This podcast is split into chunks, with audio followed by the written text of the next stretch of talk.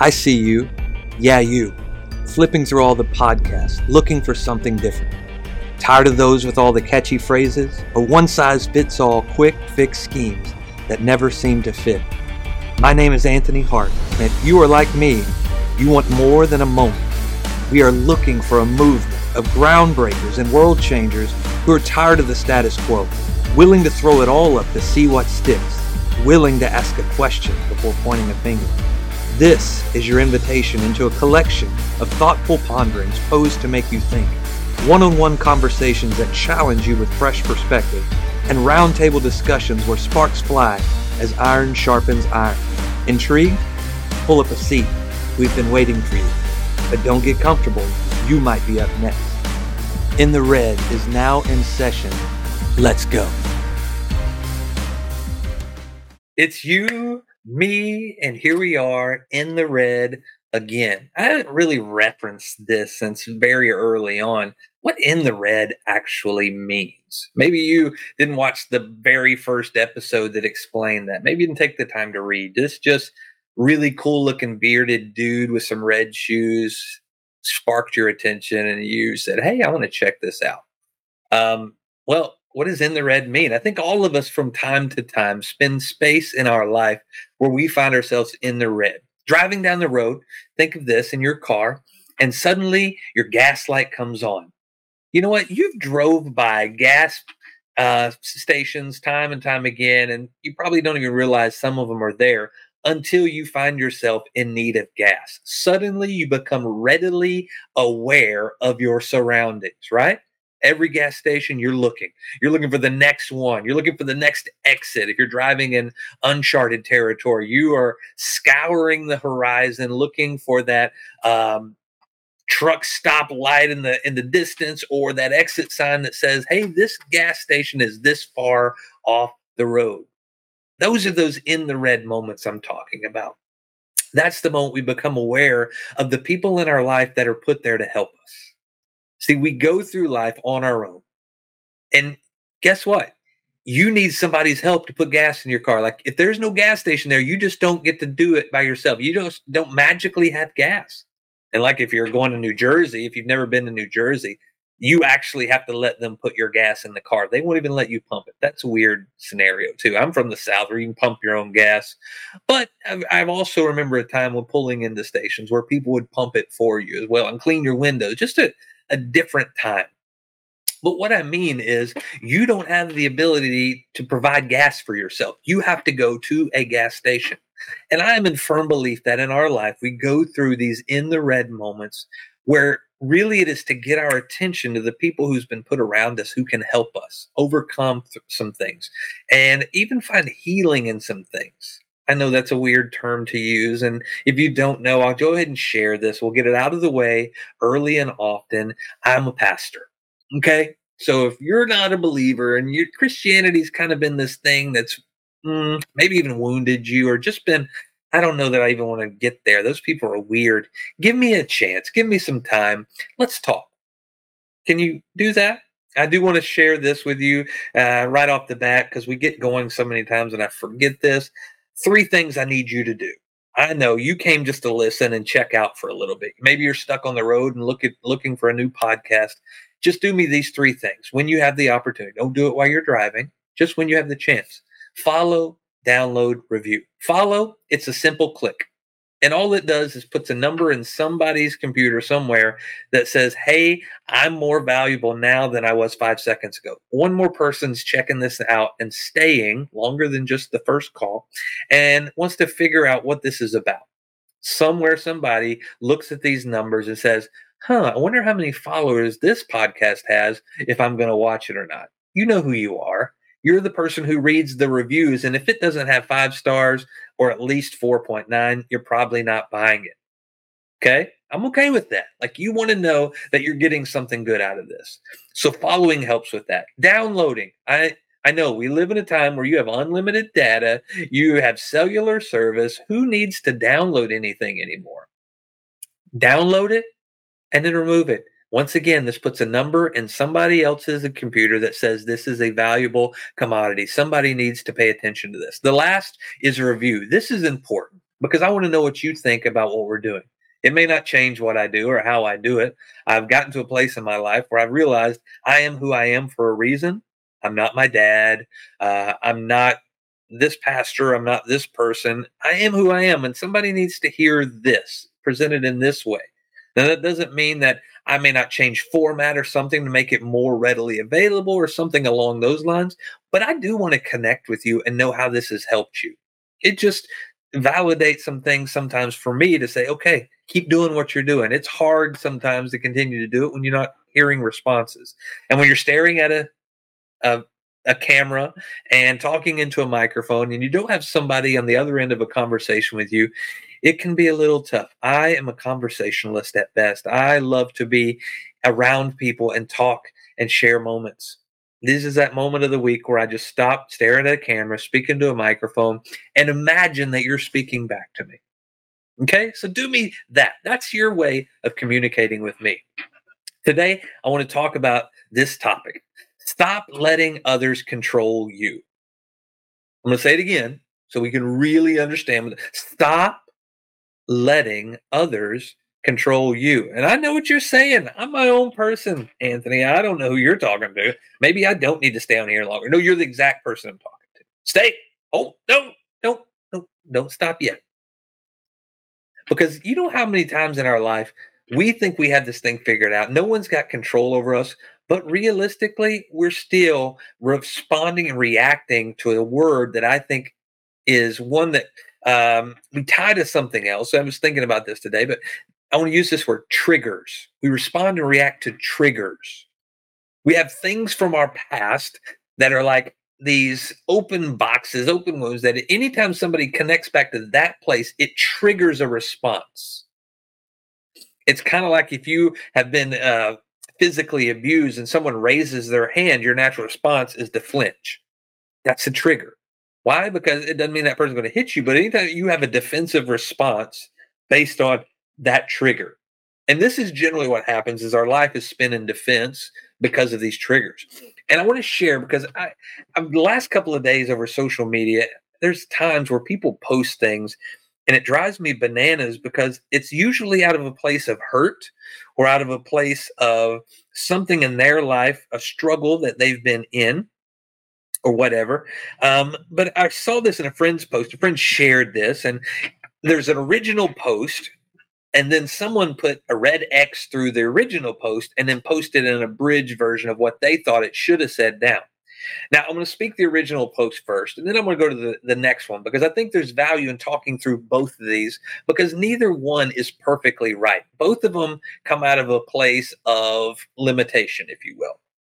Here's what the first post said. I'll read it through entirety, and then we'll circle back around to um, where some of this can be, I think, uh, misunderstood, can even be hurtful in places. Here we go. You're ready. Marriage is hard. Divorce is hard. Choose your hard. Obesity is hard. Being fit is hard. Choose your hard. Being in debt is hard. Being financially disciplined is hard. Choose your hard. Communication is hard. Not communicating is hard. Choose your hard. Life will never be easy. It will always be hard, but we can choose our hard. Pick wisely. Now, here's what I have to say about this. Coming to this word trigger. If you are a person who has struggled in multiple marriages, the moment you read that first line, you are triggered and you take offense to somebody telling you that you weren't good enough, that you chose divorce, that you chose to walk away from a marriage. See, this is how comments like this, people who think that they're doing things good, that are putting good statements into the world, that are challenging people to think beyond what they're doing, are actually triggering people to be stuck right where you are in a broken mindset. Because this first statement, marriage is hard, Yes, it's hard. I've been married for 19 years, and I can tell you, my first year, I almost didn't make it out of it. It was a mess. Why?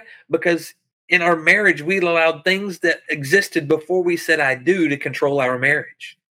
My wife was a very jealous person because she'd been cheated on in her past relationships. So every time I looked in the general direction of somebody else, another woman, I was cheating in her mind. I was on my way out the door and into somebody else's bed, into somebody else's life. Like that was controlling our marriage, although it wasn't what I was doing at all. Marriage is hard. Why? Because when you say I do, you say I do to everything before I do. You just don't get to pick and choose what you keep with you. That person is bringing it all the good, the bad, the ugly. And it's up to you as you go through marriage to make it a little less hard day by day by letting go of some of those things, by trusting one another to begin to lean on one another and help talk and walk through those things to be healed and let go. Like letting go is hard, but it's important. Yes, divorce is hard. And I know people who have had to walk through divorce and it's not it's not a choosing you know what? If you've been sexually and verbally and physically abused in a marriage, if you've had someone who's cheated on you, you had no other choice. You were put in a place where you had to take the hard road of divorce. And it's just as hard to say, I don't, that's not who I am. It's not an identity. It was just a decision I had to make. So that statement, while it has the heart of something that's supposed to be good, because really the heart of it is if you say yes and I do to somebody, then you should go all in. There shouldn't be a back door of divorce when you get your feelings hurt. There shouldn't be a back door when you wake up one morning because uh, they don't look the same way they did 20 years ago, because they don't say the same things, because uh, you don't have the honeymoon phase there anymore, because the physical relationship is not what it used to be, because they're struggling in some areas of their life, or they lost a parent and now they're uh, upset all the time and they're struggling in their self, whatever it is, whatever that thing is that's caused that person to shift and change. And now all of a sudden, well, I'm I love you, but I'm not in love with you. Get out of here with that mess. That is BS, and I don't want to hear it. It's crap. That is based on emotions. And if you said I do to somebody because of the way they looked and because your emotions told you to, then you are destined to fail. Because loving someone is bigger than being in love with somebody. It's bigger than an emotion telling you it's time to walk away. There are things that will push you out the door that have wounded, physically hurt you. I'm not d- downplaying that at all. But don't make this a decision of marriage or divorce. Make this a decision of, I'll say yes. I want to get through this. I want you to get to a place where divorce is removed from the table. But those people who have struggled and had to make that decision or it's been made for you, don't let that statement be a trigger to you because that's what it is. Second one, obesity is hard, being fit is hard, choose your hard. Here's what I've found stop accusing people of the things they already know. You know, most people who are overweight that really uh, struggle in their weight and want to be better, look at the mirror every day and say, Look at this. This is who you are. You're always going to be chubby. How do I know? My wife was this way. My wife was, uh, after three kids, she wasn't heavily obese by any stretch of the imagination, but in her eyes, she needed to lose weight. And I remember her looking in the mirror all the time and just always struggling with this is just who I am. I've had three kids. I'm never going to lose this weight. And one day I was standing there and I said, Hey, fatty. And she she instantly got very upset with me, as you can imagine. All you ladies on here right now are throwing something at this at your radio or like, how dare you, sir? No, no, no. I knew the response I was going to get, and I was already positioned to respond back. She said, What? How dare you? I said, No, no, no. I'm just using the same language that you use to yourself. And she had to stop. I said, every day you stare in that mirror and you say, I need to lose weight. I need to, I'm all I'm just chubby. It affected the way she saw herself. It affected all things in our marriage, really.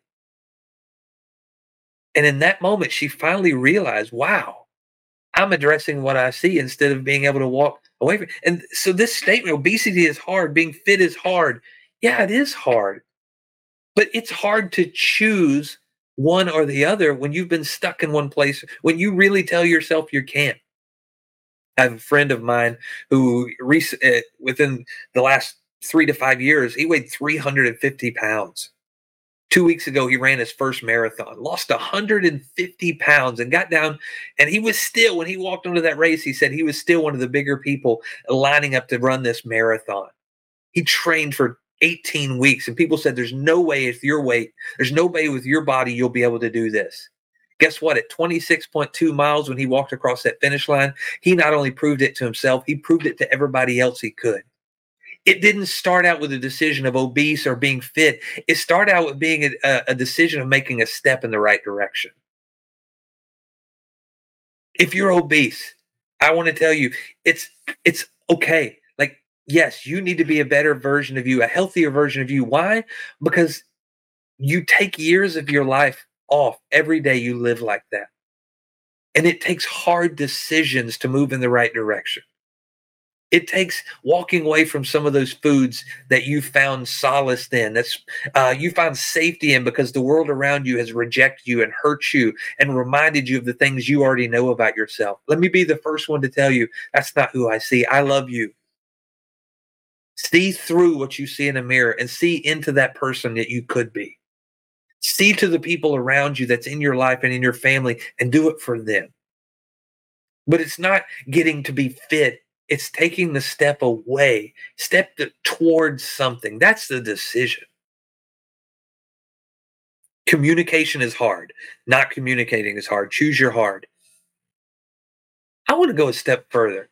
Merely communicating, ugh, good communication is hard.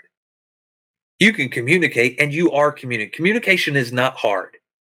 Whoever wrote that post is communicating something. And it wasn't hard for them to write that because they're probably in a good marriage. They're probably fit. They probably have decent finances. And evidently, they suck at communication, although they would probably say they don't. Why do I say that? Because here's what they communicated get better. You'll never be better where you're at. You want to complain that it's hard. Guess what? It's hard for everybody. Just be better. That's what they communicated. Communication is not hard. Everything we do, everything we say is communicating to somebody. You can never say another word and you are non-verbally communicating something.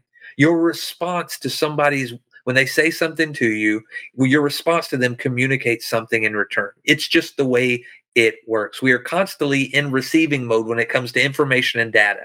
So when you do something, I'm receiving it. And then based on our triggers, coming back to that word, we will respond in a certain way.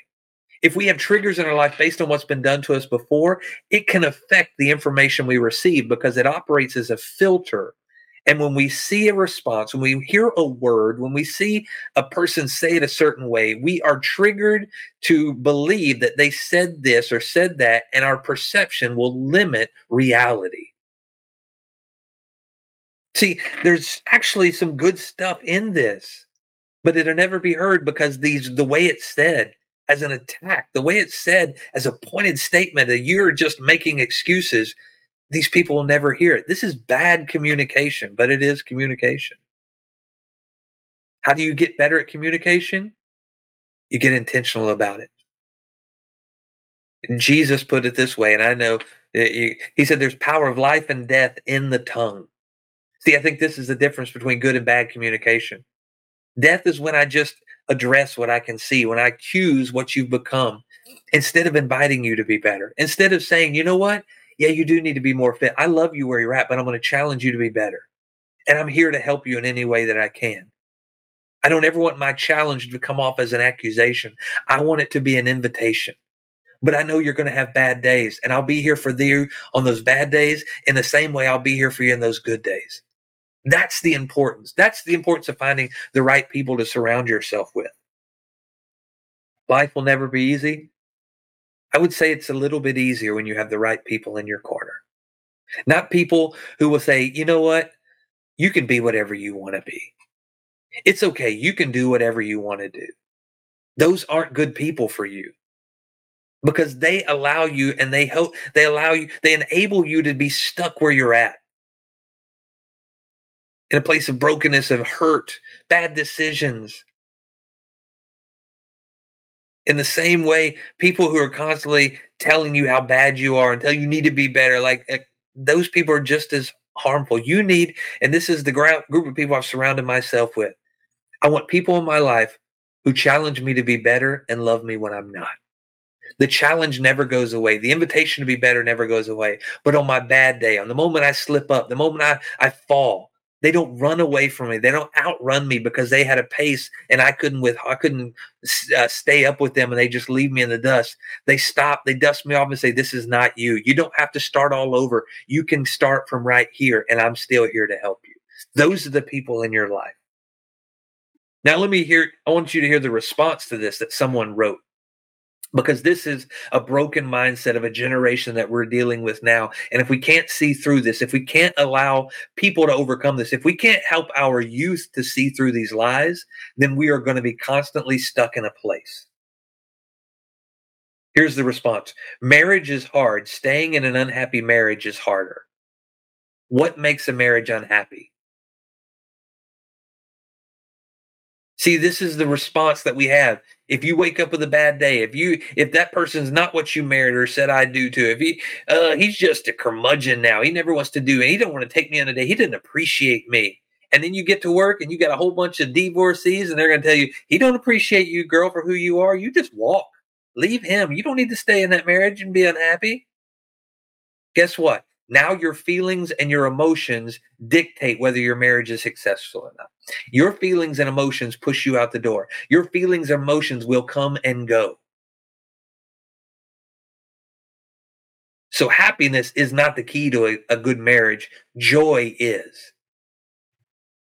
There's times that my wife and I are going through a season where maybe there's not happiness in the home, but the joy is I get to do it with her. She may not have it all together. I may not have it all together today. But the joy is I get to stand in the gap and serve her. She gets to serve me to help me overcome those things because we said I do to something bigger than feelings or emotions. The next one obesity is hard because it's stigmatized. Fit is not always accessible to everyone. I have news for you. That is an excuse and a lie.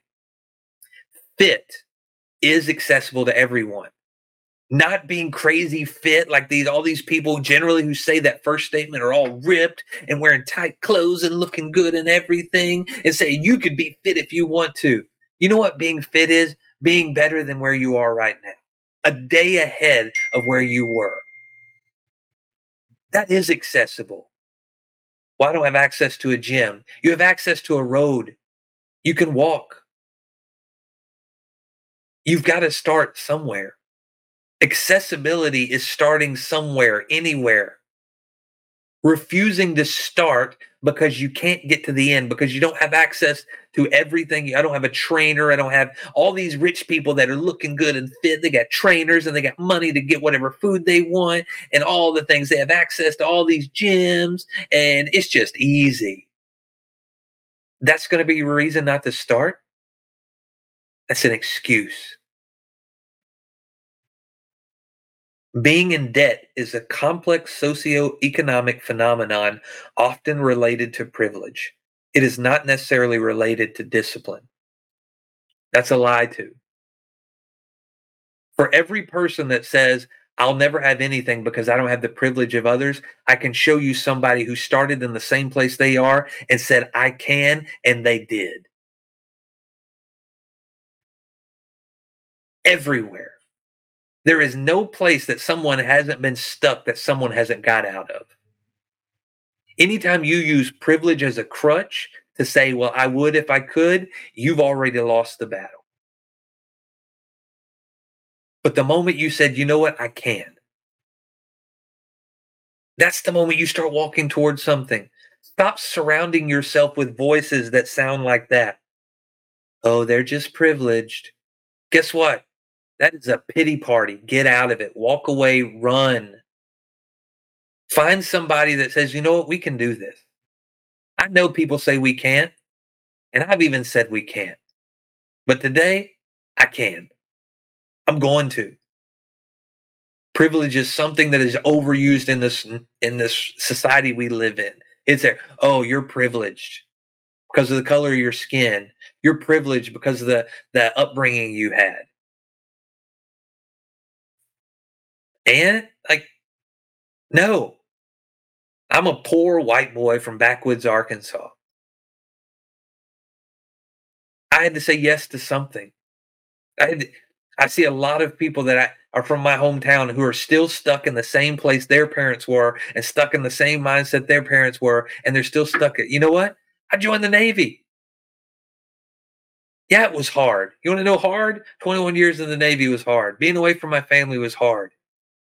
But I look at where I'm at now, and because I said yes to something that was hard, because I walked through it, because I was a six and out guy. I'm not doing this. This is hard. 21 years later, I'm so thankful that I pushed through. It's opened doors for me and connections with people. It's helped me to get to the place in ministry where I don't I don't need a lot of money where God has blessed me through this retirement and all the things. Like it's a positioning place because I said yes to something that was hard. So don't ever let anybody tell you that privilege is holding you back. It may be a hurdle, but it's not a wall. Are you willing to just get to every hurdle and say, well, I'll never be able to overcome this and turn around or just stay stuck? That's the call in your life. Be better. Ugh, that sounds horrible, doesn't it? And this one, you don't always get to pick your hard, and thinking you do is the epitome of privilege. You don't always get to pick your hard. But you know what? Hard doesn't mean you stop. My buddy that just ran that marathon said he got to mile 20, 21 maybe. So five miles to go. And he said his body began to shut down muscle spasms, pain from the hips down to his toes. His mind began to tell him he couldn't. But you know what wasn't in his mind at that point? The privilege of those who were younger around him, the privilege of those who had better trainers around him the privilege of those who had the money to throw all this to get ready, the privilege of those who had more time to get ready, the privilege of those who didn't have a broken childhood, who ate um, themselves into being obese, that got to a place where had to lose, didn't didn't have enough time to train for this. None of that privilege come into his mind. What he said was something he had written on his arm. He pulled his sleeve up and he read this statement. You're going to want to quit at some point don't. I'm here to tell you today there are a lot of voices in this world that are going to come off and say, you know what? Because of where you started, because of the privilege of others, you'll never do this. You should just stop. You shouldn't even try. I'm telling you today, don't listen to them if I can be the voice that sparks something in you, not this crazy movement to do just to say yes to one day at a time. To say yes to doing something different in your life. But Anthony, you don't know. My whole family's been obese. Why do you have to be another statistic? Why do you have to be just another one traveling down that road? All it takes is one slight movement of the rudder to change your director, your trajectory, to change your direction forever, and to change generations after you directions. Your children deserve it. Their children deserve it. This is the moment we take those triggers away from people. We stop letting them control us. Saw this on Facebook today and I shared it. It says this Your triggers are your responsibility. It isn't the world's obligation to tiptoe around you. And instantly somebody come on and they said, Oh, well, yeah, there's a lot of bullies and all that. You know what? Here's what I found I have the ability to remove their power and control over me when I stop giving them access to the triggers. If someone triggers you, get away from them. Find a healing. If it triggers you, then you got to know there's something in you that needs to be corrected, something that has occurred that you need to release and let go of. I challenge you today. I'm talking to you, whoever you are, wherever you are. Whether you know it or not, you've been in the red for a while. Stop and take notice. Are the people around you depleting you or positioned to help fill you back up? Change your scenery, change your support groups. Because when you say yes, it's the first step to making a difference, not only in your life, but to those who are around you. Hope you have a blessed day. Let's go.